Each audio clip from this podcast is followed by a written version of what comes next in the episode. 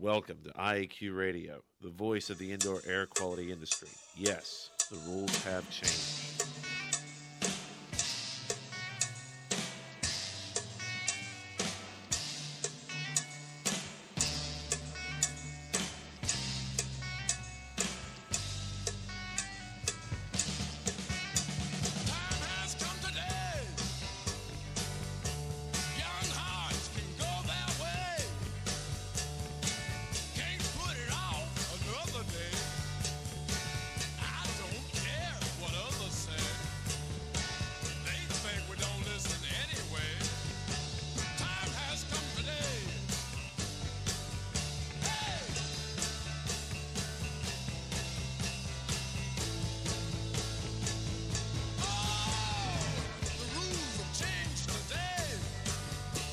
Yes, the rules have changed. Good day wherever you're listening from, and welcome to Indoor Air Quality Radio, I A Q Radio, for Friday, July twenty-fourth, two thousand nine.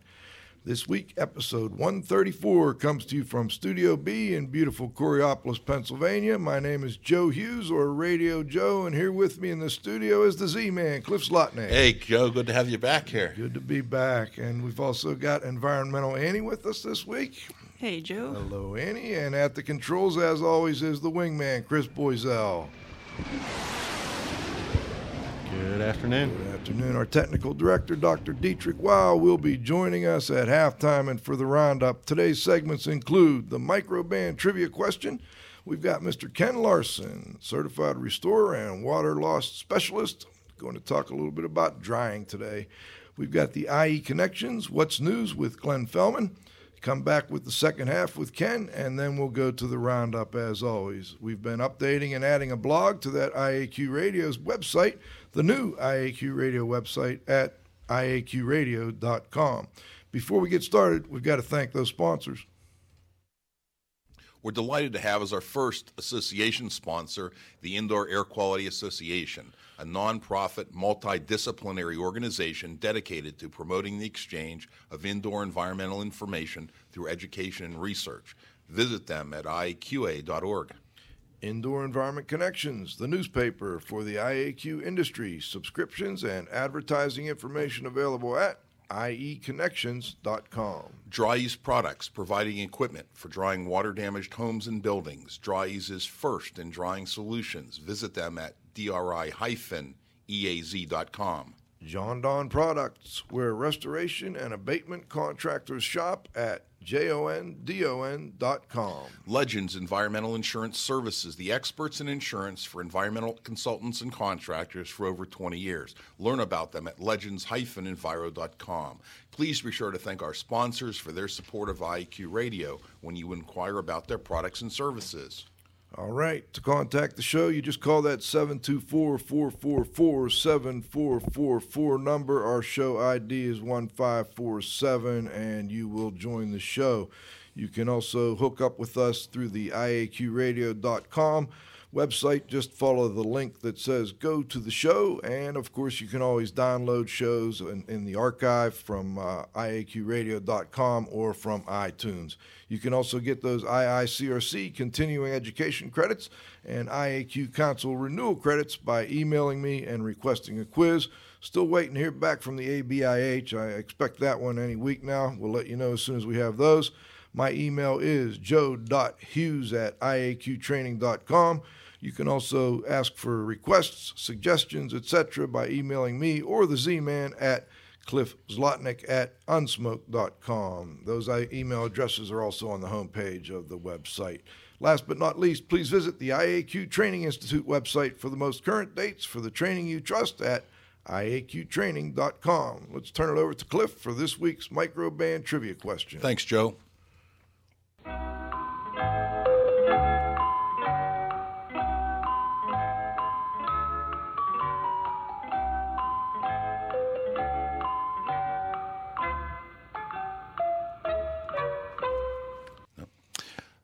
Win a cool prize by outcompeting I A Q Radio listeners and being the first person to correctly answer the Microban trivia question.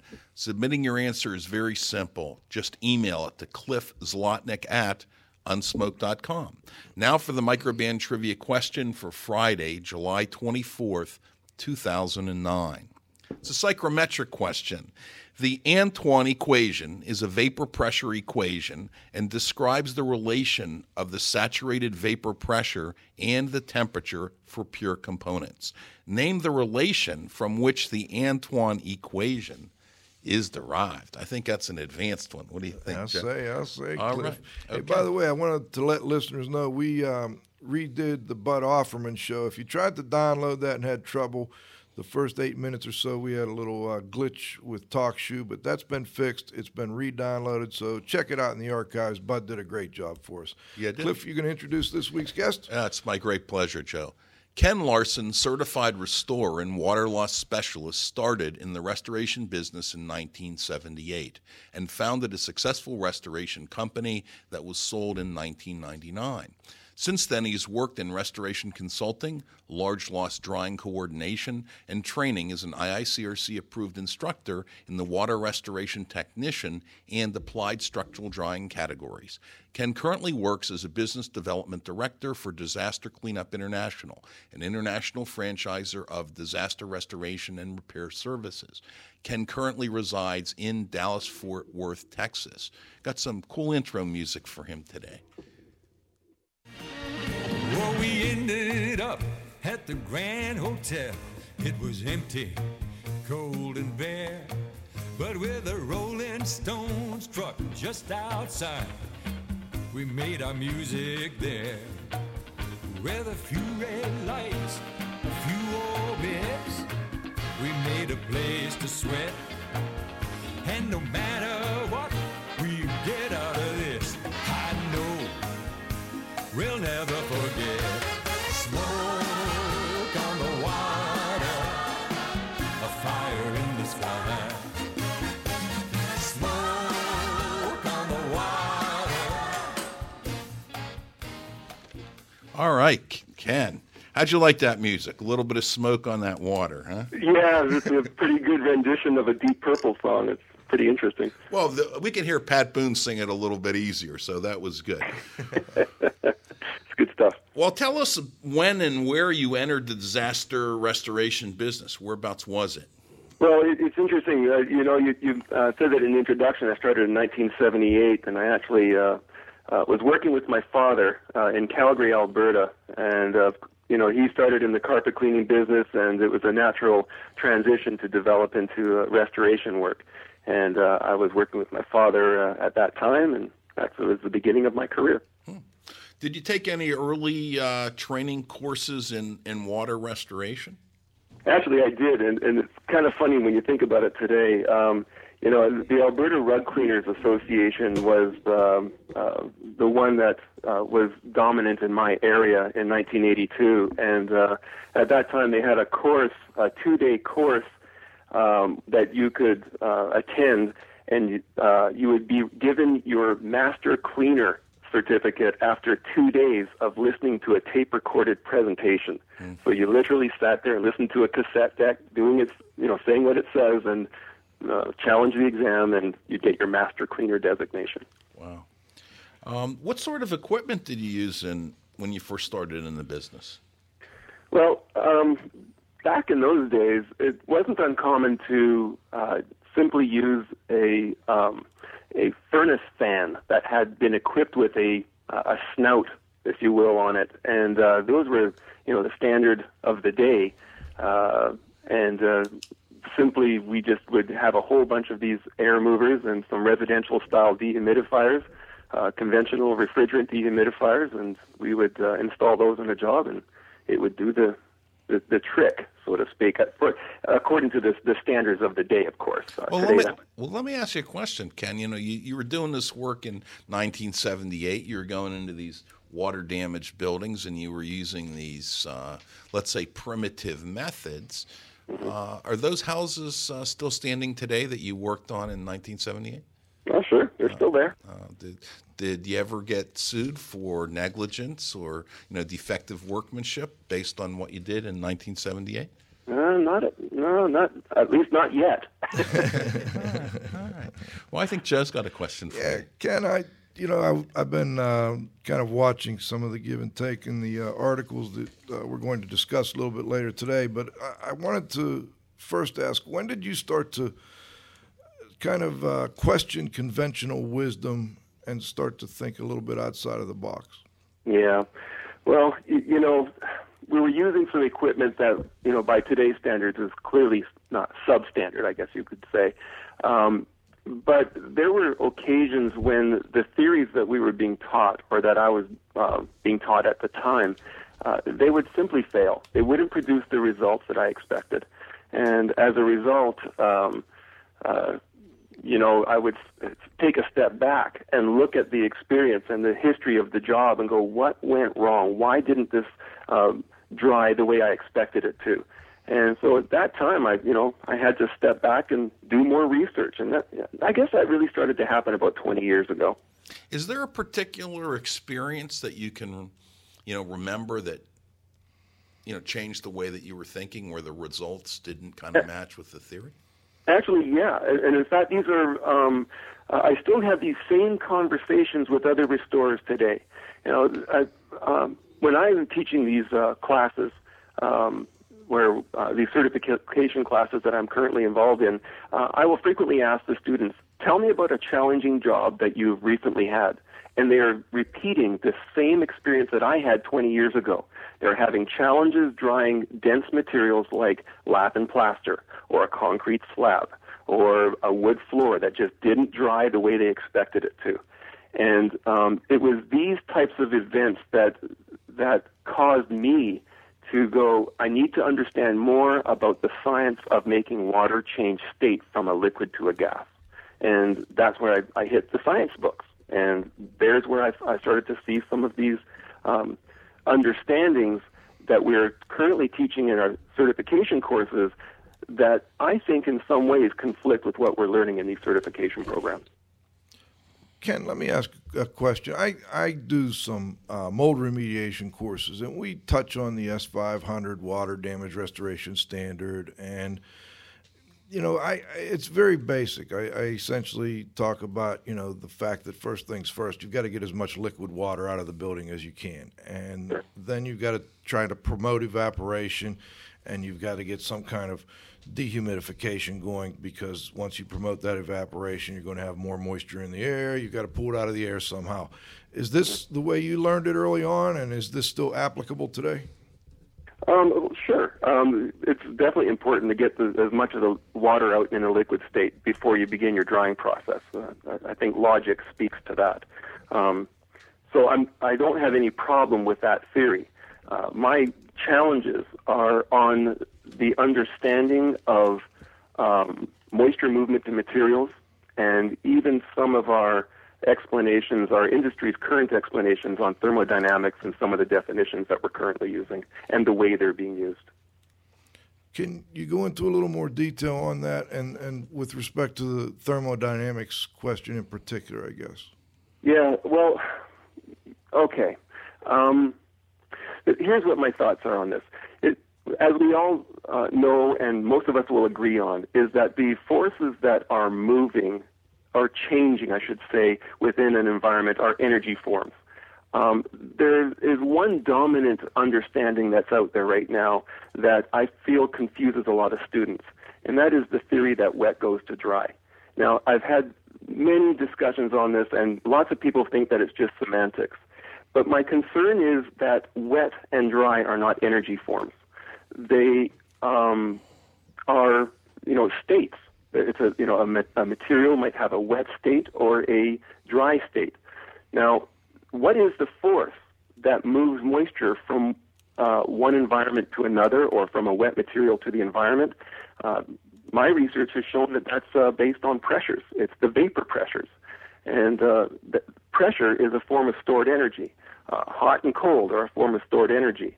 Um, one respected consultant in our industry has described that moisture will move from more to less. That's not saying wet to dry, but it's moving more to less. And I believe that the more to less part is about pressures. It's not about wet and dry. And um, uh, I just feel that uh, those that have um, embraced the wet to dry theory produce these uh, strategies that will frequently fail.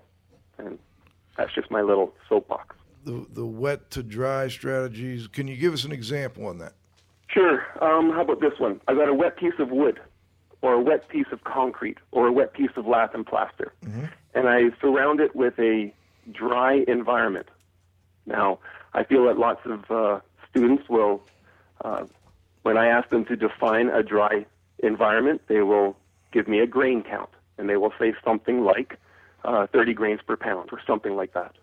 Uh, and then they will try and argue that, see, my environment is thirty grains per pound, therefore the wet material will release the moisture to the thirty grain per pound air. The problem with that scenario is they haven't done enough research on the material itself.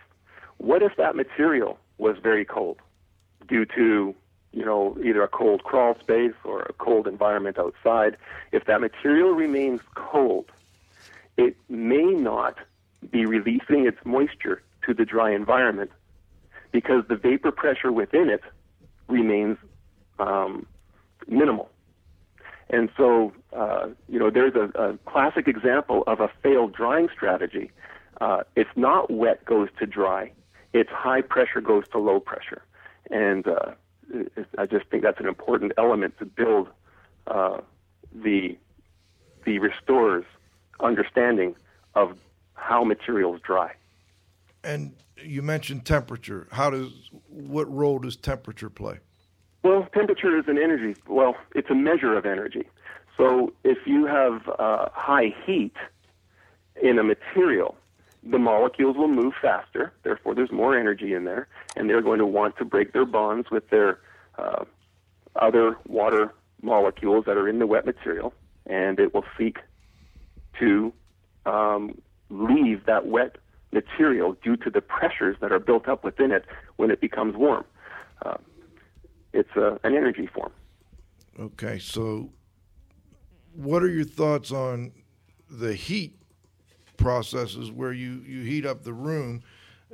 Does that not necessarily help with this uh, transfer, or well, is it dependent on other variables?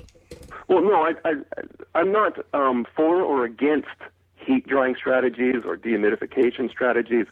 Uh, I, I think that when you Um, are em- employing a strategy to use heat in the drying chamber, that the heat is has the, the sole purpose and intention of heating the water molecule that you're trying to make change state from a liquid to a gas.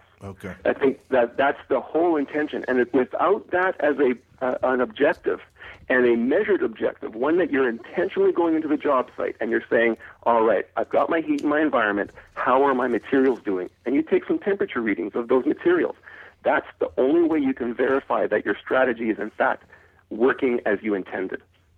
Okay. I may have jumped ahead a little bit. Let's let Annie uh, come back to another question. That's fine. Yeah, what components of the structural drying process and methodology did you consider deficient, and how did you recommend improving these?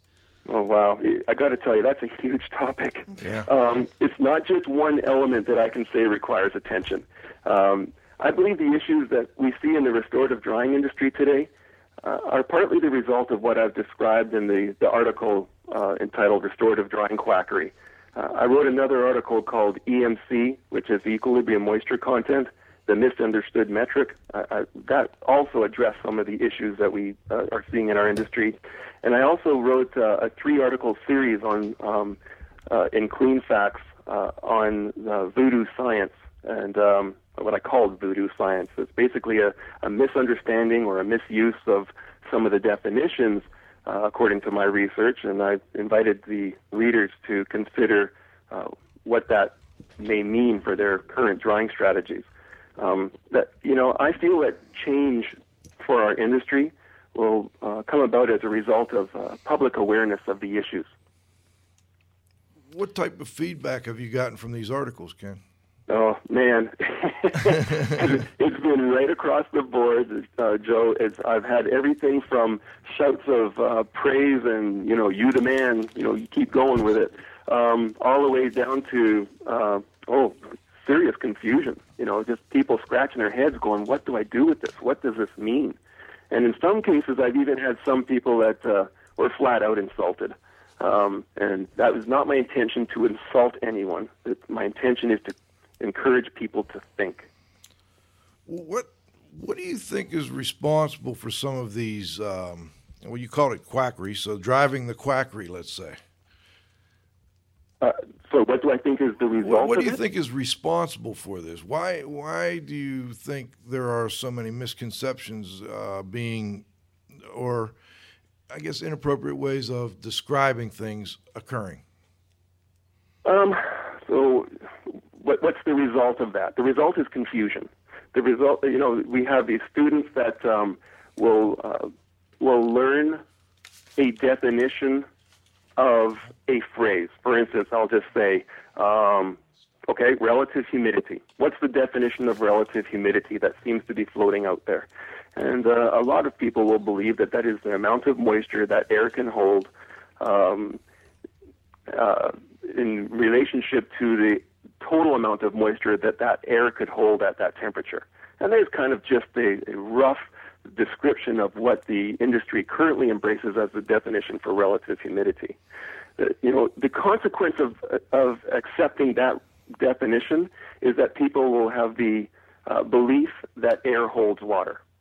And the problem with that is that it leads to incorrect conclusions or or um, conclusions that will lead to a, a poor drying strategy. Air holds water, air holds water. Well, the problem with that is, you know, here we, we if we're going to try and learn about freeze-drying technology, vacuum freeze-drying, you know, how can materials release moisture in a vacuum freeze-drying chamber when the vacuums are so great that there's darn near the absence of air? Now, how does evaporation occur when there is no air, if air holds water? So, you know, these are, it's a building block on understanding, uh, you know, how uh, materials and air um, play a role in the restorer's drying strategy.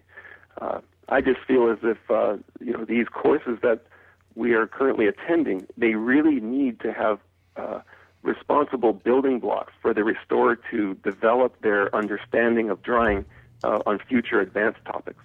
So, so how would you define relative humidity? You gave us the kind of the incorrect way, or, or uh, well, I don't know if it's imperfect way. Let's say, yeah, better way of saying it, imperfect. Um, well, uh, first of all, I would encourage everyone to research uh, Cliff's uh, trivia question. I think that's an important uh, um, uh, foundation for the uh, students to really Uh, understand what relative humidity is. It, it's a, relative humidity is also called by another name. Many people don't know this. Relative humidity is also called relative vapor pressure. It is a fraction of the vapor pressure over a surface of a liquid. So relative humidity is derived from vapor pressures. And I think that that's an important foundation to for the student to understand, because advanced topics require that as a building block. Anyways, I just thought I'd give that. All right. Well, uh, now that you gave that, um, I, um, I, I want to challenge you on it, okay? Uh-oh. Okay, well, I don't know that it's an uh-oh, because I think that you're going to have the answer. Okay, our industry has been known to focus myopically on one criterion on a psychrometric chart. Right. And we started with relative humidity, and for years that was all we talked about, okay? Right. And, and then we've kind of gotten off relative humidity, and the current one, I think, is grain per pound, okay? And you're all, you're talking about a different one, which is vapor pressure. And right. Why is your interest in vapor pressure holistic rather than myopic? You mm. know what I mean? Mm-hmm. Um, well, h- here's the, the concern, and this is one of the uh, bits of feedback that I received from some of the readers of these articles. Uh, they will, em- the, the readers will emphatically emphasize. Well, that's a, I used the same word twice. They emphatically state that the um, grains per pound metric is appropriate to use um, universally, since it is so closely related on a psychrometric chart to the vapor pressure column. And while that is absolutely true, they do go up and down on the chart absolutely together. When we're talking about wet materials, it is not interchangeable.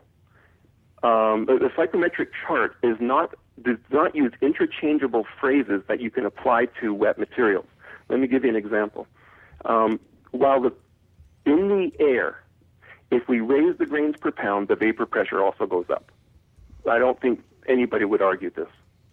But when we heat a material, those that have done the research will, will conclude that the vapor pressure within the material shall also rise. But does this mean that the grains per pound in the material also rises? This is a very interesting uh, phenomenon or a concept, because what it implies is that if you heat up a material, the weight of the material becomes heavier, grains per pound. And it, the, the point I'm trying to make is that when we're talking about hygroscopic materials, grains per pound is an inappropriate metric to be referring to. So therefore, if we're talking about a drying strategy, we have to talk apples to apples. Vapor pressure in the environment is appropriate, and vapor pressure in the materials is appropriate. Therefore, let's talk about vapor pressures. Let's not just assume that grains per pound is all we need to measure. We need to compare both the materials and the environment using a common metric that is appropriate for both, and that, I feel, would be vapor pressures. That's a common denominator. I think that's one of the differences, um, and I, I was glad that, I, you know, I didn't know that you were going to answer the question that way, but I, I somehow thought that you would, because I'd never heard the term relative uh, vapor pressure before, uh, you know, is, is in terms of relative humidity. But no, I think very, very good. You mentioned another term, Ken, um, and I want to make sure that for listeners that aren't familiar with it, hygroscopic materials, hygroscopic materials.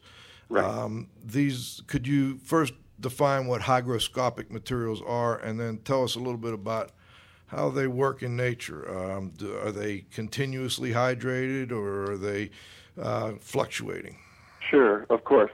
You know, a lot of people think that uh, hygroscopic, H Y G R O, um, they feel that sometimes that's a, a typo. It's not a typo. Uh, we are familiar with the term hydro, with a D as in David. Uh, that's a, you know, like a hydroelectric dam. Hydro refers to water in its liquid state. Hygro, with a G, refers to water in its vapor state. So uh, it is an intentional spelling, and it is distinctly different from a um, uh, when we were talking about water in its liquid state. So a hygroscopic material is a material that is affected or influenced by humidity. For instance, a piece of wood. When we have a piece of wood that uh, becomes wet, um, we know that it will swell, and we've seen that, you know, even in, like, for instance, uh, a door jamb. If the door is made of wood and it uh, is put in a humid environment, the door will swell, and the door sometimes gets stuck inside the door jamb. This is because it's influenced by the humidity in the environment. So a hygroscopic material will release or gain moisture dependent on the amount of moisture that's in the environment. Um, now, uh, a lot of uh, restorers will uh, use that reasoning, and they will implement a drying strategy in their uh, uh, in their flooded structure uh, by introducing extremely uh, uh, dry air in an effort to release the moisture or pull the moisture, or have that moisture driven out of those uh, hygroscopic materials due to the vapor pressure, the high vapor pressure that would be in the wood material, to the low vapor pressure environment. Uh, again, I believe that the mechanism I just described is correct, that it is about pressures going from the high vapor pressure material to the low vapor pressure environment, and it works. But is it about grains per pound, or is it about pressures? And I think this is a disconnect between uh, what our industry is currently teaching and the way our uh, uh, the actual physics of moisture movement work. Thank you. Sorry for the long-winded description. No, no, that, that's, uh, that's, that's what we need. That's perfect. Now, we are coming up on halftime here, Ken. Can we put you on hold for just a moment? And we're of going course. to go to our halftime, and we'll be back with Ken for the second half. You want to do the sponsors now? Yeah, let's, before we uh, do the uh, I E Connections, What's News with Glenn Fellman, of course, we have to thank the sponsors. We're delighted to have as our first association sponsor the Indoor Air Quality Association, a nonprofit, multidisciplinary organization dedicated to promoting the exchange of indoor environmental information through education and research. Visit them at I A Q A dot org. Indoor Environment Connections, the newspaper for the I A Q industry. Subscriptions and advertising information available at I E Connections dot com. Dri-Eaz Products, providing equipment for drying water-damaged homes and buildings. Dri-Eaz is first in drying solutions. Visit them at D R I dash E A Z dot com. Jon-Don Products, where restoration and abatement contractors shop at J O N D O N dot com. Legends Environmental Insurance Services, the experts in insurance for environmental consultants and contractors for over twenty years. Learn about them at legends dash enviro dot com. Please be sure to thank our sponsors for their support of I A Q Radio when you inquire about their products and services.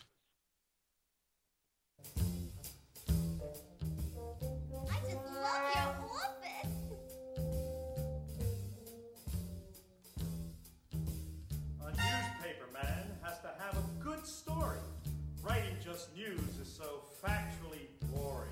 I get assignments that any could do. I am the scapegoat for all of the group. I'm mostly a figure they laugh at, but then I'll be a leader of men. Good day, Glenn Fellman. How are you? I'm doing great, Joe. How are you? Excellent, thank you. Glad we could get you this week. I understand um, there's quite a bit of interesting new stuff coming out all week. It, it has been a big week. You know, July is usually a slow month for news, but this is going to be the week, I think, where people are going to uh, change their perspectives on indoor air quality, mold, and moisture. Uh, whereas in the past, you've always heard, well, there really isn't a lot, a lot of scientific information that you can correlate health problems to uh, dampness or mold or indoor air quality. This is going to be the week you can point to and say, wait a minute, there is some good science out there. Let's start with a big development that happened on July sixteenth, last Friday. The World Health Organization released a document called W H O Guidelines for Indoor Air Quality, Dampness, and Mold. It is the first guideline on indoor air quality addressing dampness and mold to come out of the World Health Organization. The guidelines are the result of a rigorous two-year review of the currently available science by thirty-six leading experts worldwide, and it was coordinated by the W H O Regional Office for Europe. The authors conclude that occupants of damp or moldy buildings, both private and public, get this, have a seventy-five percent greater risk of respiratory symptoms and asthma. Now, I am quoting directly out of the, the guide here. Residential dampness is associated with a fifty percent increase in current asthma and substantial increases in other respiratory health outcomes, suggesting that twenty-one percent of current asthma in the United States may be attributable to residential dampness and mold. Let me say that again. twenty-one percent of current asthma in the United States may be attributable to residential dampness and mold. Wow. So your your your guest today has a has a lot of important work ahead of him if he's going to prevent asthma in this country. Absolutely. This was an over uh, two hundred page report, and listeners who'd like to get that should go to the W H O website. It's uh, W H O dot I N T. And then go into the little search window and search for the word mold, but add a U to it, M O U L D. That's right. Okay. We'll find it. Thank All right, the second big story here on uh, on health. Um, this one came out of a out, out of out of N I H. Uh, a child's I Q can be affected by his mother's exposure to urban air pollutants, and you can draw quick correlations to indoor air pollutants as well. Basically, what we have here is a story, uh, a report that's come out that says a mother's exposure to urban air pollutants known as polycyclic aromatic hydrocarbons, or P A Hs, can adversely affect a child's intelligence quotient, or I Q. The study, funded by the National Institute of Environmental Health Sciences, part of N I H, was also uh, also funded by E P A and several private foundations, and it found that children exposed to high levels of P A Hs had full-scale and verbal I A Q, excuse me, I Q scores that were uh, between four and five points lower than those of less exposed children. Wow. So if your mother's been exposed to uh, indoor air pollutants, specifically P A Hs, uh, you, you lose about five points on your I Q scale. I don't know about you, but for me that would hurt. Well, that's similar to lead, yeah. I mean, you know, with lead, lead poisoning is the same way. Well, the, the scary thing is where you find a lot of P A Hs, they're, they're fire-related. You got to have a lot of women fire restoration workers, you know, cleaning contents, cleaning inside of houses. You know, it might be a new risk factor Good for them. Good point. Good point. One more. I just thought about that. I got uh, uh, one more and then a quick one. Uh, this is a big one because this could affect uh, one point two million American households. Uh, the H U D, uh, Housing and Urban Development, has put out a notice uh, strongly recommending and urging the, that smoking be completely banned in public housing. Again, one point two million American households reside in uh, in public housing. And uh, H U D wants all smoking out of these properties. This notice is coming out about a month after President Obama signed the Family Smoking Prevention and Tobacco Control Act, uh, and uh, it, it's it's a pretty strong one here. So this is going to affect a lot of people, and it's a good thing. Last, I want to put out there real quick, uh, the Indoor Air Quality Association launched a new chapter last uh, or this summer. It's a San Diego, California chapter. They're having their first workshop on August seventh, and if you're interested in that, go to I A Q A dot org and follow the link for chapters. You can get all the information. Yeah, I saw that. Looks like a good one. Yeah, it is a good one. All right. Well, thank you, Glenn. You uh, can you join us for the roundup? It'll be, be my pleasure. Great. We'll talk to you then. Okay, let's get Doctor Dieter on the line. Hello, Dieter. Oh. I guess I uh, can you hear me? Yes, we can. We had to get your introductory music there. How are you today, sir? Good old Ludwig van Beethoven is going to enjoy that. I'm fine. I'm sorry. I got a little bit late. I was uh, uh, hung up on a couple of things that had something to do with making money. So I, I can understand that, David. I think, I mean, I am not quite sure what uh, the point is that we are talking about. And um, I do seem to remember that there are seven thousand grains in a pound, which is a ridiculous measurement in the first place. But anyway, uh, I don't know how to measure grains per pound. If I have a wet basement or a wet concrete slab, you know, I don't, I don't want to take that one out and then dry it and weigh it before and after, and I can determine grains. I don't know how to measure that in a two by four that is in a, in a, in a structure. And the other thing is, I'm looking, I'm looking at a um, psychrometric chart put out by General Electric, and it's, this one is copyrighted nineteen forty-two, and it hasn't changed, fortunately. If it changes, we're in deep trouble. and... Um, Yeah, uh, there are a ton, of, is a ton of good information there. It has served me well in my professional life for the last fifty years, forty-nine years or something like that. And I think there is still incredibly good information on there. And there is a thing, I mean, I certainly do believe that uh, the vapor pressure goes from lower to higher. That is, that is, that is normal.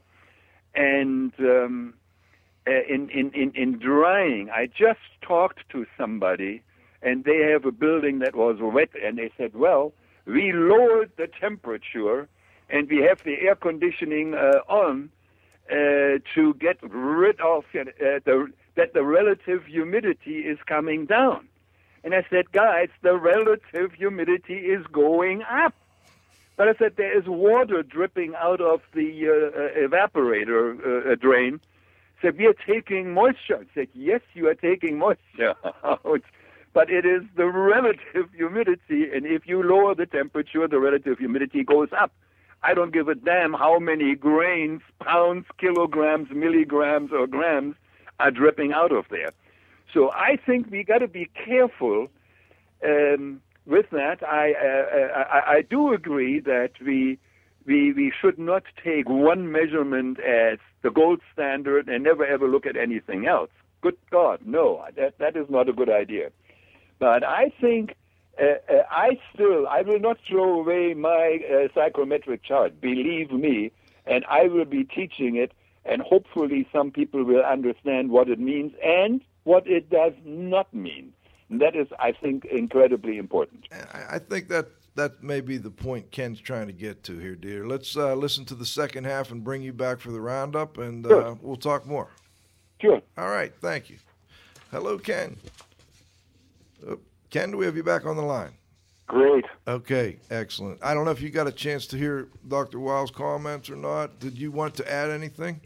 Well, sure I do. Um, and I think I might want to uh, move to Germany, where the competition are employing those kinds of strategies. Um oh, no, he's here. He's here in the U S, but oh, right? okay. they're still go. doing it here, too, unfortunately. I tell you, you know, that is a classic case of the type of misunderstanding that I'm observing restorers um, demonstrating on these uh, wa- critical water damage losses. I think it's important that they uh, understand what the, the purpose is in, uh, or even what their targets are when they're employing a drying strategy. And uh, I just, uh, this is absolutely what I'm seeing it, it all over the country, is people that have these theories that just are completely disconnected from uh, what it really takes to dry out a structure. Well, Ken, Dieter touched on something that had me a little, um, that, it was a question I had anyway. You know, we're talking about uh, the vapor pressure. How do you measure this? Yeah, that was a, a great comment uh, that uh, was just expressed, was how do you measure the vapor pressure in these materials? It's really not as difficult as some may think. Um, perhaps the, the one that is the most logical and easy to um, uh, visualize is, let's take, the, for example, the, the concrete slab. Imagine if I was to take a, uh, a drill bit and I was going to drill, oh, maybe two or three inches into the concrete slab with a, uh, oh, a half-inch drill. That would put a, a hole in the slab through which I could insert Uh, the thermohygrometer's sensor, the temperature and humidity meter's sensor. And I put that down inside the slab, seal off the edges, let it reside there for a period of time, and uh, until the um, the environment in that little uh, hole will equalize in vapor pressures between the air in the hole and the vapor pressures in the slab. That will give me a relative humidity reading on my thermohygrometer. If I know that the temperature of the air and the temperature of the slab are exactly the same, I now know its degree of uh, saturation. I can look at the relative humidity measurement, and I can calculate the vapor pressure in that slab, because the pressures of the moisture in the slab and the, the moisture in the air shall equalize. And that gives me that metric that I can use in my uh, drying strategy. Now, if the air above the slab has a le- lesser vapor pressure, then I know that the moisture in the slab is seeking to equalize with the lesser vapor pressure air above it. Okay, okay. Ken, I've okay. got a I've got a question for you, Ken, on that. Sure. Okay, how do you make this calculation? Do you just move the decimal point over two places to the left, or is there a mathematical uh, calculation that does it? Yeah, I think what you're describing is something called water activity. Um, the water activity metric, as I understand it, Cliff, is a very important metric when evaluating the potential for mold growth. When you look at the specification, mold or bacteria, um, I've got to make that clear, both uh, anything microbial, they use water activity metrics in order to evaluate whether or not, or not there's enough moisture for it to um, colonize and propagate. Um, That's a water activity metric. I'm not talking about that. I'm talking about a drying strategy, okay, which is a vapor pressure metric. And that needs uh, a psychrometric chart uh, in order to uh, calculate that vapor pressure. Now, you know, uh, I, I forgot the the previous gentleman's name. I'm so sorry. Uh, uh, Dieter. Dieter. I'm sorry, Dieter. Um, Dieter made a very interesting comment, and I absolutely support him in it, and that is that I'm not ready to give up my psychrometric chart yet. It's a critical part of my toolkit in order to understand what's happening on the job.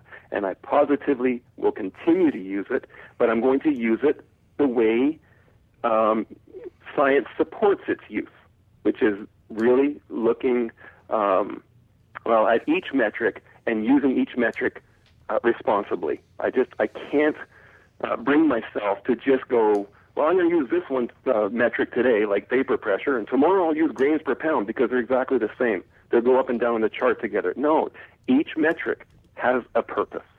And uh, anyway, that's just my position. Well, let me go back to what you were commenting on. Like, you know, when you take this uh, sensor and you place it into the concrete, then everything equalizes and, and so on and so forth, and you take this reading on the Uh, you know, on the hygrometer, which some people, you know, would refer to as, um, I'm trying to think, what did you call it? Um, uh, water activity. Sure. How does that, um, you know, when you, when you do this calculation, you, you then, you take that reading and then go to the chart and determine the vapor pressure? That's correct. Okay. As All long right. as the temperature of the air in that hole in the slab and the temperature of the material are identical, right, you can calculate the vapor pressure within the material. Now, I just want to make sure everybody understands that, you know, this is an approved A S T M test. Right. And I'm trying to remember, I think it's the eleven eighty, the A S T M eleven eighty, I think. I'm, I have to verify that. But it um, is a, uh, a, a recognized test that I believe would hold up in court. And uh, it's conclusive, and it's of enormous value in answering the following question. Is my drying strategy working on the wet material? And I really think that that's the ultimate question that most people, you know, adjusters, homeowners, even the restorer themselves, they're asking themselves that question. Is my drying strategy working, and can I prove it? And that's the, one of the tests that can assist you in conclusively answering that question. Okay, back to back to the back to this back to this number that you know in the psychrometric chart. If I'm not mistaken, and please correct me because you know way more about this uh, than I do. I thought in order to use the psychrometric chart, you needed two points of reference in order to find the you know the, the missing one. Yeah. So do you still need two points of reference? Are we trying to find something missing, or do you just take this reading that you have and go to the chart and you have what you need? So you can do it with two points, or do you need three points, I guess is what I'm... Wow. Uh, okay. Um, great question. Now, in, if we're trying to answer the question, the full question, is my restore, restoration drying strategy effective on the materials that I am drying? There are, in my opinion, five points of reference that are required on each inspection site. And here's what they are. I first of all need to understand the vapor pressure in the environment. I need to know the temperature and relative humidity of the environment. From that, I can calculate the vapor pressure in the environment. The next thing I need to know is the vapor pressure in the material. So what two points of, uh, of data do I need for that? Well, using the testing me- uh, method that I just described where you drill a hole in the concrete slab, I can plot the temperature of the slab and the, te- and the relative humidity within the slab. The equilibrium relative humidity is what that's called. That's when the vapor pressure in the material and the vapor pressure in that small hole are equal. That's the equilibrium re- relative humidity. I can take those two data points and plot it on the chart and calculate my vapor pressure. I then calculate the difference between the vapor pressure in the environment and the vapor pressure in the material. That is my drying force. It is the force with which the moisture is seeking to escape from the slab, or it's being absorbed into the slab, which would, whatever those readings show. And and and, and the, the thing about that is that vapor pressures can be even converted into metrics that we understand, like pounds per square inch. And we can calculate the force with which the moisture is seeking to escape per square inch. It's a very interesting metric. And finally, the fifth element that we need to uh, be documenting for a conclusive uh, uh, statement about our drying uh, process would be the wind speed over the surface of that material. It's it's the wind speed is an important metric that is sp- spoken of in most scientific documents. It's you've got to know how much, how quickly that moisture, um, or the the, uh, the moisture is being swept away from the surface of the material in order to define their rate of drying. So here you have five um, data points that I think are responsible for the restorers to be using on every job. And I think that currently we might be collecting two, maybe three of those data points as standard documentation. I would like to see us take five. Okay. We've got a couple text questions here. I'm going to try and get to one uh, that I think, let's see. How does the absolute humidity come into this? Oh, my. Well, here's the way I'd answer this. Um, first of all, I think it's really important that we establish the true definition of absolute humidity.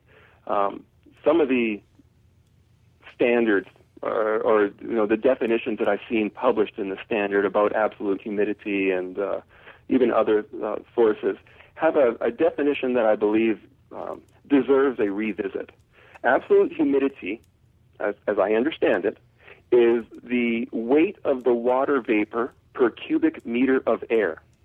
So now you're, you're measuring the weight of the liquid in a specific unchanging volume of air, regardless of temperature. It's always a cubic meter. And the problem with this is that if you have a cold exterior and a warm interior, an absolute humidity metric doesn't speak to each other because we're always talking about a cubic meter of air. And, and you know, as we all learned in grade school, when you heat up air, it expands. So therefore, it's not weight to weight, which is apples and apples. It's apples and oranges. And so it, it's not a metric that we would normally use in the restorative drying industry. Uh, the better uh, metric to be used would be something called humidity ratio or humidity mixing ratio. Notice I didn't say specific humidity. We don't use specific humidities in our industry. Our charts do not show specific humidity in the grains per pound column. It, if you read it, it says humidity ratio.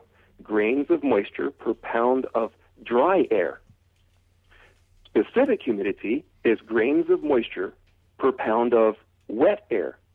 In other words, the weight of the moisture is included in the sample uh, of air that's being tested. So it's, it, it, again, it's a messed up, mixed up metric. You've got to have a consistent denominator, like grains per pound of dry air. The pound of dry air is always a pound of dry air, regardless of how much moisture might be present. So anyways, I just, another little soapbox of mine. Sorry that's, about that. That's all right, Ken. Now, one other quick one, um, and I, I don't think you would disagree. You, in your previous discussion, one of the listeners said you are still having to calculate the humidity ratio to determine the vapor pressure. Uh, or, okay, we have to be specific here. We're only talking about environments. And the answer is yes. When we're talking about environments, uh, we can calculate grains per pound in the environment and correlate that to vapor pressure. It's, it goes up and down on the chart just like that. So I'm, I'm okay with that. But when we're talking about comparing the influence of the environment on the wet material, you must evaluate the material. Now, can you use a grains per pound metric when talking about the material? I believe that that is an, uh, uh, an incorrect use of the grains per pound metric. Grains per pound is, has, was never intended for use in hygroscopic materials. Um, it's the same with dew point. Even though it's related to grains per pound, can't we just talk about dew point te- uh, temperatures and the evaluation of a material? It's an inappropriate metric. We have to use a metric that works on both the environment and the material, and that would be vapor pressures. Okay. Annie? Yeah, I got a different question. Can you opine on boilerplate equipment recommendations? Oh, uh, sure. Yes, there's, um, you know, these equipment recommendations that we see floating around the industry, and there's a, there's a more than one. Um, they basically state that, you know, once you know, once you classify the loss, which is basically evaluate the rate of evaporation that's going to happen in the environment, and you know what kind of dehumidifier you're going to use, and you know how large your drying chamber is, then you would follow this formula, and it would make an initial uh, equipment recommendation on that job. Now, that's fine. Uh, I, I don't have a problem uh, with uh, these Uh, you know, formulas. Uh, you know, do I have an opinion on on uh, the way that they're used? Uh, sure, you know, I I don't um, uh, I don't really care uh, how much equipment a person installs on day one on the job. I don't um, really care which formula they use. I think, and I mentioned this earlier, the real question that I believe all the consumers and adjusters and even the restorers themselves are asking, and they need to know, is what is the uh, quantity of the drying forces that are being uh, created with the use of this equipment?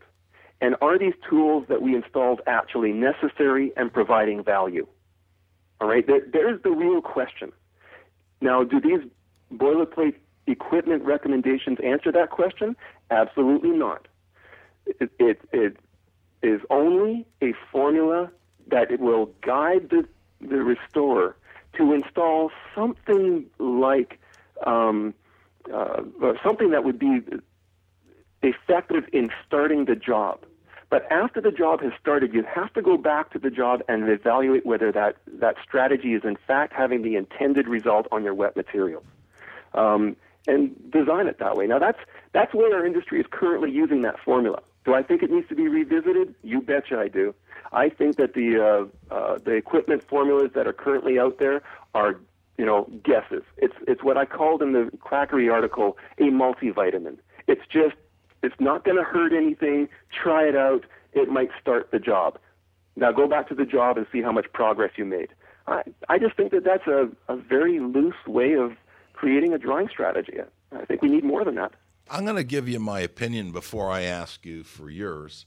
Okay. Uh, in, in I I C R C S five hundred section twelve point one point two zero, uh, it says that restorers should install one air mover for each ten to sixteen linear feet of wall, with the outlet of each air mover pointing in the same direction.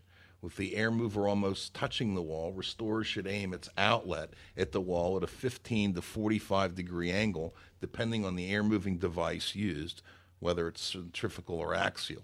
In addition, restorers should consider installing at least one air mover for each small bathroom, closet, or other offset or inset. You know, I know that I did not do that in nineteen seventy-eight. Okay, I don't know that you did it in nineteen seventy-eight either. Nope. Uh, I can tell you that I've dried thousands of buildings without doing that, and I've never done that. And I, I, I guess I just, you know, I don't know. I, I guess my opinion is, do you agree with that recommendation, or, or do you agree that that should be the industry standard? Oh, man. Well, I, I, I guess what I would like to say to that, Cliff, is I'd like to know where that, I'd like to see that study. And I'd like to see where the, the scientific support is for that mathematical formula. Uh, I've never seen any evidence uh, that shows that this is a uh, responsible strategy um, on all losses, on all category, sorry, class two or class three losses. I just, I don't see the math on it. Um, I, I think it's based on empirical data. And while that might have value for uh, an industry back in nineteen seventy-eight, because that's really what we all worked with, was empirical data. Um, I think in today's day and age, and with the maturity of our industry, we deserve much more um, solid uh, formulas, and um, I think we should invest in the research necessary to define uh, the air mover needs necessary on a, a, a water damage loss.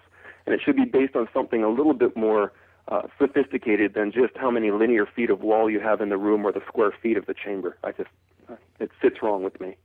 Okay, Ken, we've got, uh, we're running low on time. We're going to go to the roundup. Guest five, I, I have your question here. I will get that on the round uh, as a part of the roundup. Chris?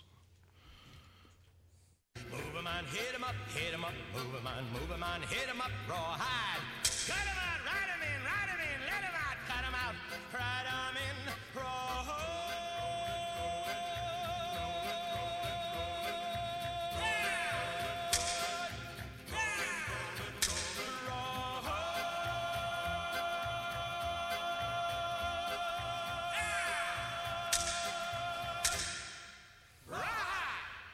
All right, let's bring it back around the horn here. Um, I want to go back to a question that was texted in here. Um, let's see, there we go. You mentioned drilling into the concrete floor to monitor your vapor pressure. What procedure do you recommend on hardwood, uh, plaster, and other materials? Well, that's a, a great question. Um, and, of course, it's going to be more difficult because that's a finished product. It's something that the, would be cosmetically compromised if you started drilling holes into the material. Um, you know, a hardwood floor is going to be um, uh, uh, difficult because it has that finish on the top side that you can't uh, get that equilibrium vapor pressure uh, through uh, efficiently. Um, there are ways of taking your quant- quantified moisture content in the material uh, through a uh, an invasive type, pin type wood meter, and used responsibly according to the manufacturer's directions on, you know, correcting for the temperature of the wood and correcting the reading for the species of the wood. You can derive a, a moisture content uh, a conclusion that would be somewhat close to what the actual moisture content is in that material by weight.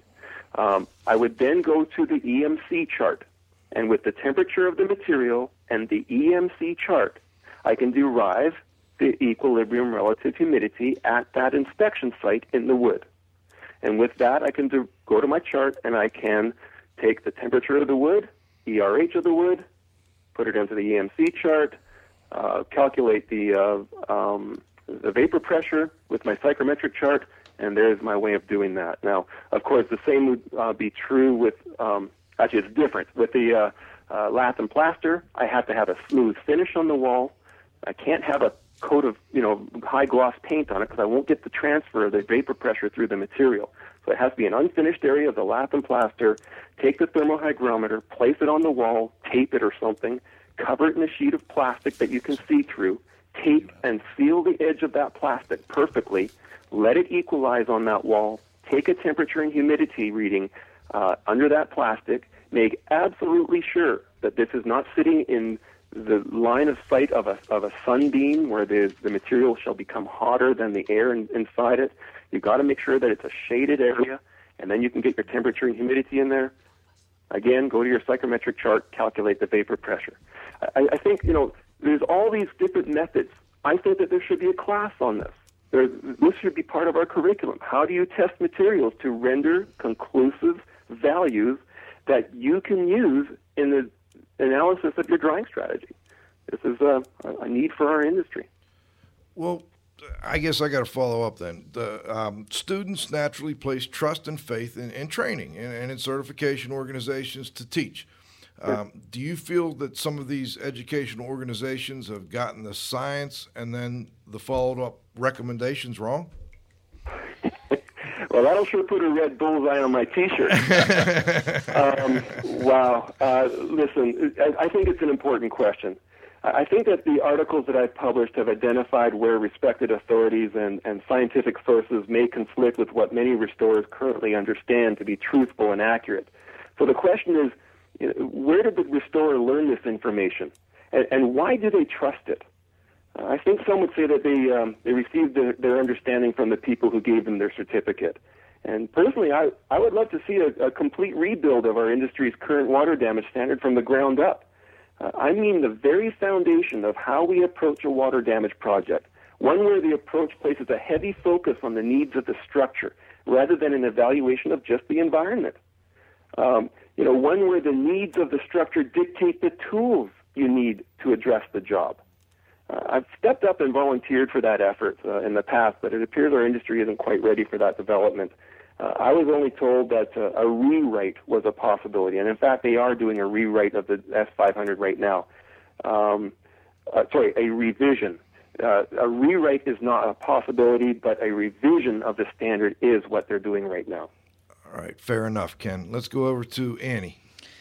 Yeah, Ken, what is your opinion of creating a drying chamber by sealing off the affected area versus opening the affected area op- up to adjacent areas? Yeah, um, you know, I, I see this as one of the questions facing the restorer as he develops his drying strategy. Uh, if he has the appropriate drying tools for his chamber, then great, seal off the area. But if you don't have the correct tools to do the uh, to apply the physics necessary to make that water change state from a liquid to a gas, um, then you don't have much choice. Uh, he has to dilute that evaporated moisture into the adjacent areas so that he will avoid secondary damages in the wet area itself. Uh, it, I really think that that strategy is going to be a much slower strategy uh, than if you had the correct tools to do the job um, and, and implemented those tools uh, uh, responsibly. All right. Let's go to um, Glenn Fellman. Glenn, uh, you got a roundup question? I do. I do. It's a follow-up to, to what we were just talking about. Uh, you know, if you look around the landscape for, for training uh, for water damage restoration, you've got the I I C R C W R T course. I think that's three days, including the test-taking time. Uh, R I A has the C R program, which has a lot of prerequisites, but again, also, a, a, a, I think, about a week-long course. Uh, none of that really seems adequate based on the complexity of the issues we're talking about today, as well as the advancing science. So my question for our guest is, where does a person who wants to learn how to do it right go to learn? Oh, man. Um, well, I, I guess you're looking for an, it's almost an endorsement. I, I don't have one to give. Uh, you know, I, again, I've, I've listed off five articles that I've writ- written in the last two years where I've asked a ton of questions, all kinds of questions. What, um, you know, what does... What does the current industry's understanding of our definitions mean for the restorer? What does, what are the implications if we've got the science wrong? I asked a lot of questions. You know, what has been the result of that? Well, as I mentioned earlier, awareness. And where does that awareness go? It goes straight to the people that produce these uh, standards and certification programs. Uh, are they feeling uncomfortable? Uh, I believe they are. And I've I've seen that discomfort, and been asked to attend meetings and discuss it further. And you can, you, you can feel their discomfort with the the fact that, well, maybe these are questions we can't answer, so maybe we've got to do some more research. And the problem with that is that if there's change required, change is expensive. You know, change requires new curriculums. It requires new exams. Uh, it, it requires um, uh, you know, new tools maybe, uh, new meters, new documentation, and in some cases, even new employees, because they don't, if they don't uh, uh, embrace a new understanding or a new approach to a drying job, they need to be replaced. Change is expensive. And so I think that's what where the resistance is in our industry right now to um, just saying, hey, wait a minute, we got to just make this change and go forward. No, it, it, there's costs associated with it. And I think that that's... Um, where our industry is, is kind of struggling right now. Is it really important that we make this change? I think that's still, that question is still on the table, and people are, are scratching their head. How do we change, and should we? We we certainly appreciate you giving it a try here. Anyway, Ken, I've got two more. I want to talk to uh, Doctor Dieter real quick, and then uh, we're going to let the Z-Man finish up here since he was the one that uh, had this great idea for this show. Dieter? Yes, well, uh, you know, I, I I know places where you can learn about vapor pressures and temperatures and all of that. Uh, I took a course like this forty years ago. It was called thermodynamics, and I don't know whether we want to put somebody through that exercise. Don't get me wrong. I would love to do that, and yeah, that's that's that's one of those things. In the steam tables. And Joe has one of my steam tables. I had two of them. I do. To find every vapor pressure at any temperature of moisture you want, up to superheated vapor, but doesn't matter. And I, yeah, sometimes I, and, and, and Joe and I had uh, that discussion when we are teaching together, and I don't know, Ken, whether you know that uh, Joe and I, we are doing things. Now, I know... I know quite a little bit about toxicology and, for instance, filtration, and certainly about the um, um, uh, uh, psychrometric chart, which I learned forty years ago in a thermodynamics class. And I sit there with Joe, and I said, you know, Joe, these people, uh, uh, some of them were not equipped to understand, and I have not no problem with that. I have no problem with that. And I said, you know, Joe, maybe I'm too detailed. I know too much, and maybe these people don't need it. Now, I understand Ken's question over here, and I said, you know, if you have a two thousand square foot house and it's wet, uh, then here is the equipment calculation, which is really a table set. You need three dehumidifiers and and ventilate, uh, God forbid, uh, at six air changes an hour or something like that, and perhaps even measure the relative humidity and temperature yeah, outside and inside. And if you then make the decision that if you take outside air in with the right wind speed, which my grandmother knew, she told me that, that the towel dries faster when there is more wind. uh, but so, yeah, that, that is the question uh, to me. Does, uh, yeah, is a, does Dale Earnhardt, uh, his car is computer-driven. I don't think he knows how that computer works. And apparently it works for him nicely. And uh, would that be helpful if he knows? Absolutely. I agree with this. Should we put him into a computer class, and does it make him a better uh, race driver? I don't know. Uh, maybe it does a little bit. Maybe he appreciates a little bit more. But what's the output? How do we measure it? Is it really better? But yeah, I, I, I do understand what Ken is uh, uh, saying, that there is a heck of a lot of misinformation out there, and I hear about it all the time. And I said, hey, maybe we got to do that, but do we give graduate courses? And I don't know. Good question, Dieter. Ken, we'll have yes, to... What I'd like to say to that is, um, Dieter, if I could, is that I, I agree with you. I think that a lot of this information is over the heads of the average technician. Uh, absolutely it is. Uh, the question is, what's the solution? Well, you know, we have these mathematical formulas available to us for, with the very simple research.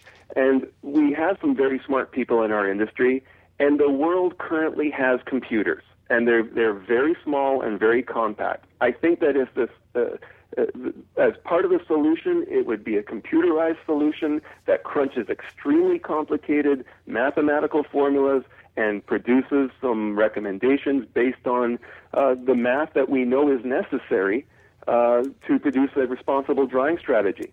Now, what does that look like? Uh, well, I don't know. My crystal ball's kind of fuzzy on that one, but I do believe that that solution's coming.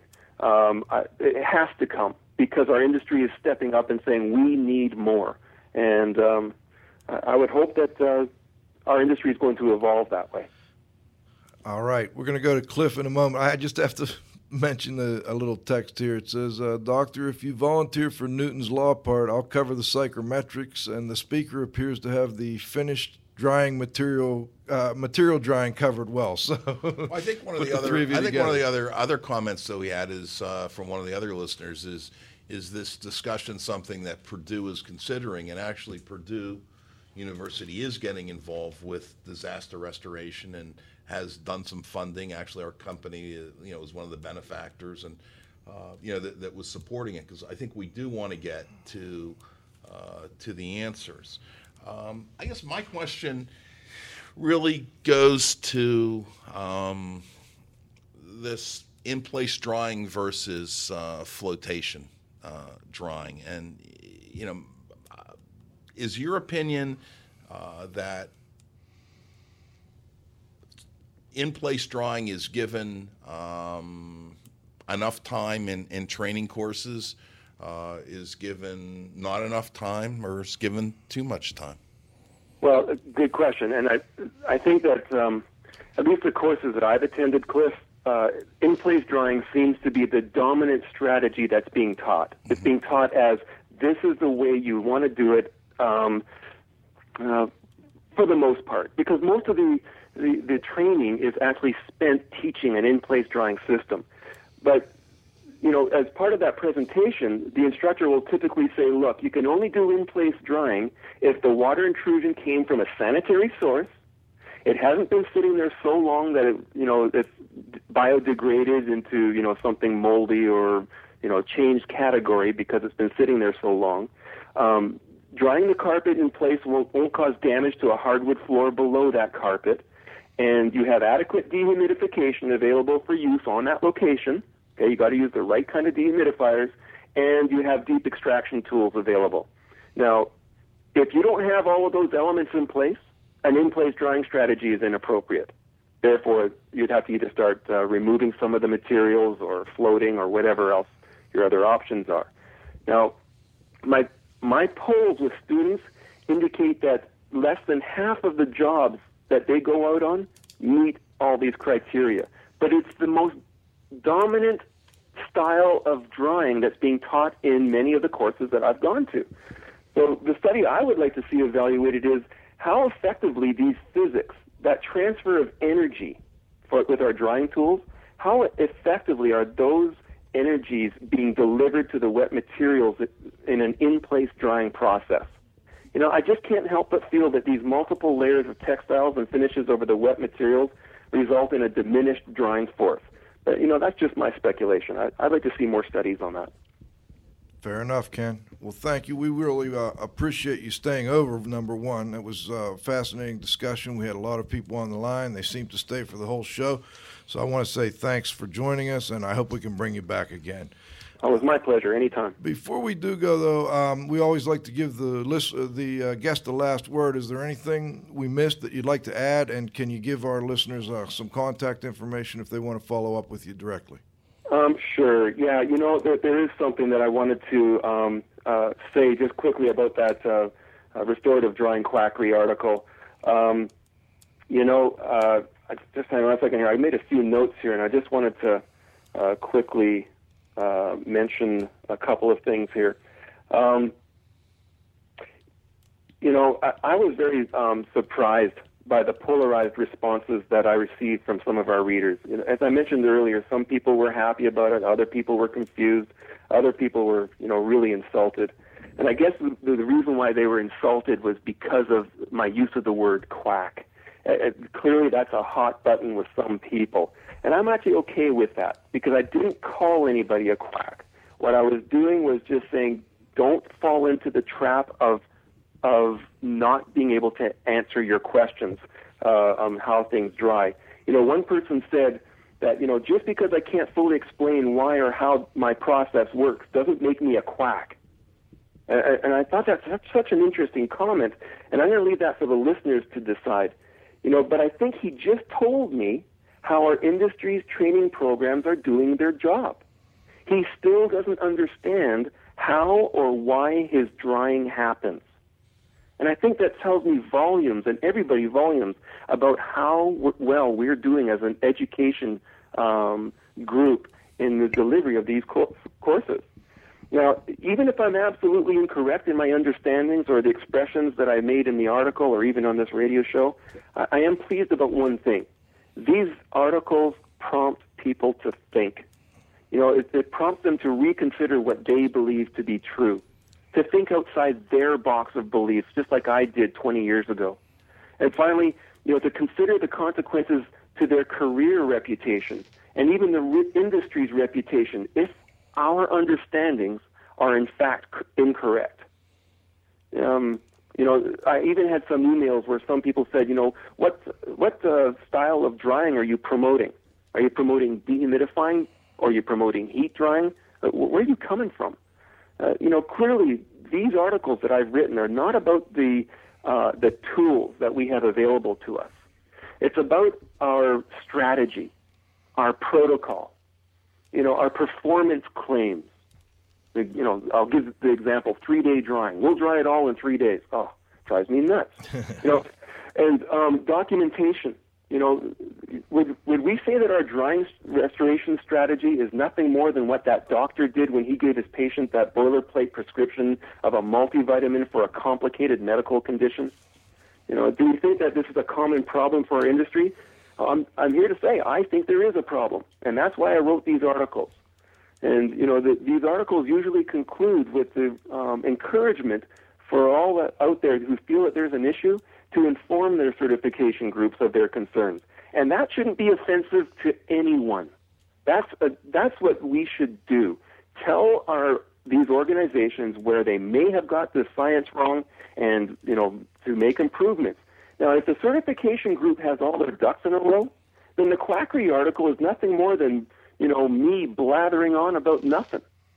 But on the other hand, if the certification groups struggle to defend their curriculum and their theory, then that will hopefully motivate change, and I want to be part of that change. And I encourage everybody out there who feels that way to step up, show the science to these organizations, and have them either respond to it or correct it. I think our industry deserves that, and so do our consumers. All right. Cliff? Well, uh, get his contact information first. All right. First, let's get first, the contact information. Real quickly, my my uh, direct line to my office is area code six three zero, seven four one, seven two eight four. That's my office. If you would like to send me an email, I'm, uh, I'd love to hear from you. Uh, my uh, email address is K, as in Ken, Larsen, L A R S E N, not F O N, at that, um, go D K I services dot com. D K I services dot com. D K I. All right. Cliff? Uh, Ken, I just really want to compliment you on really the way that you've conducted yourself in, in your business career. We've known each other for a long time, and you've always approached, the, approached these tough issues with class and, and with grace, and you know, you haven't been argumentative, and I think you've challenged conventional thought, and you know, you've tried to right things that you've seen were wrong, and you've tried to correct information uh, you know, which is, is misinformation, and I certainly appreciate it, and I think the industry appreciates it as well.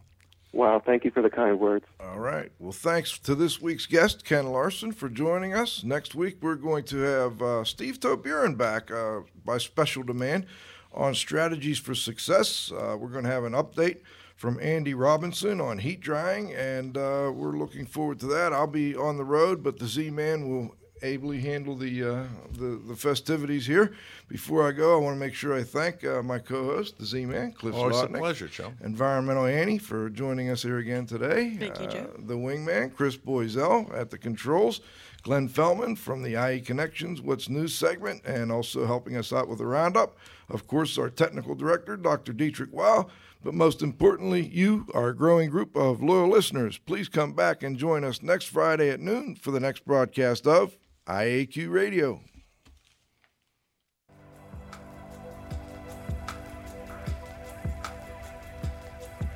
This has been another I A Q Radio production.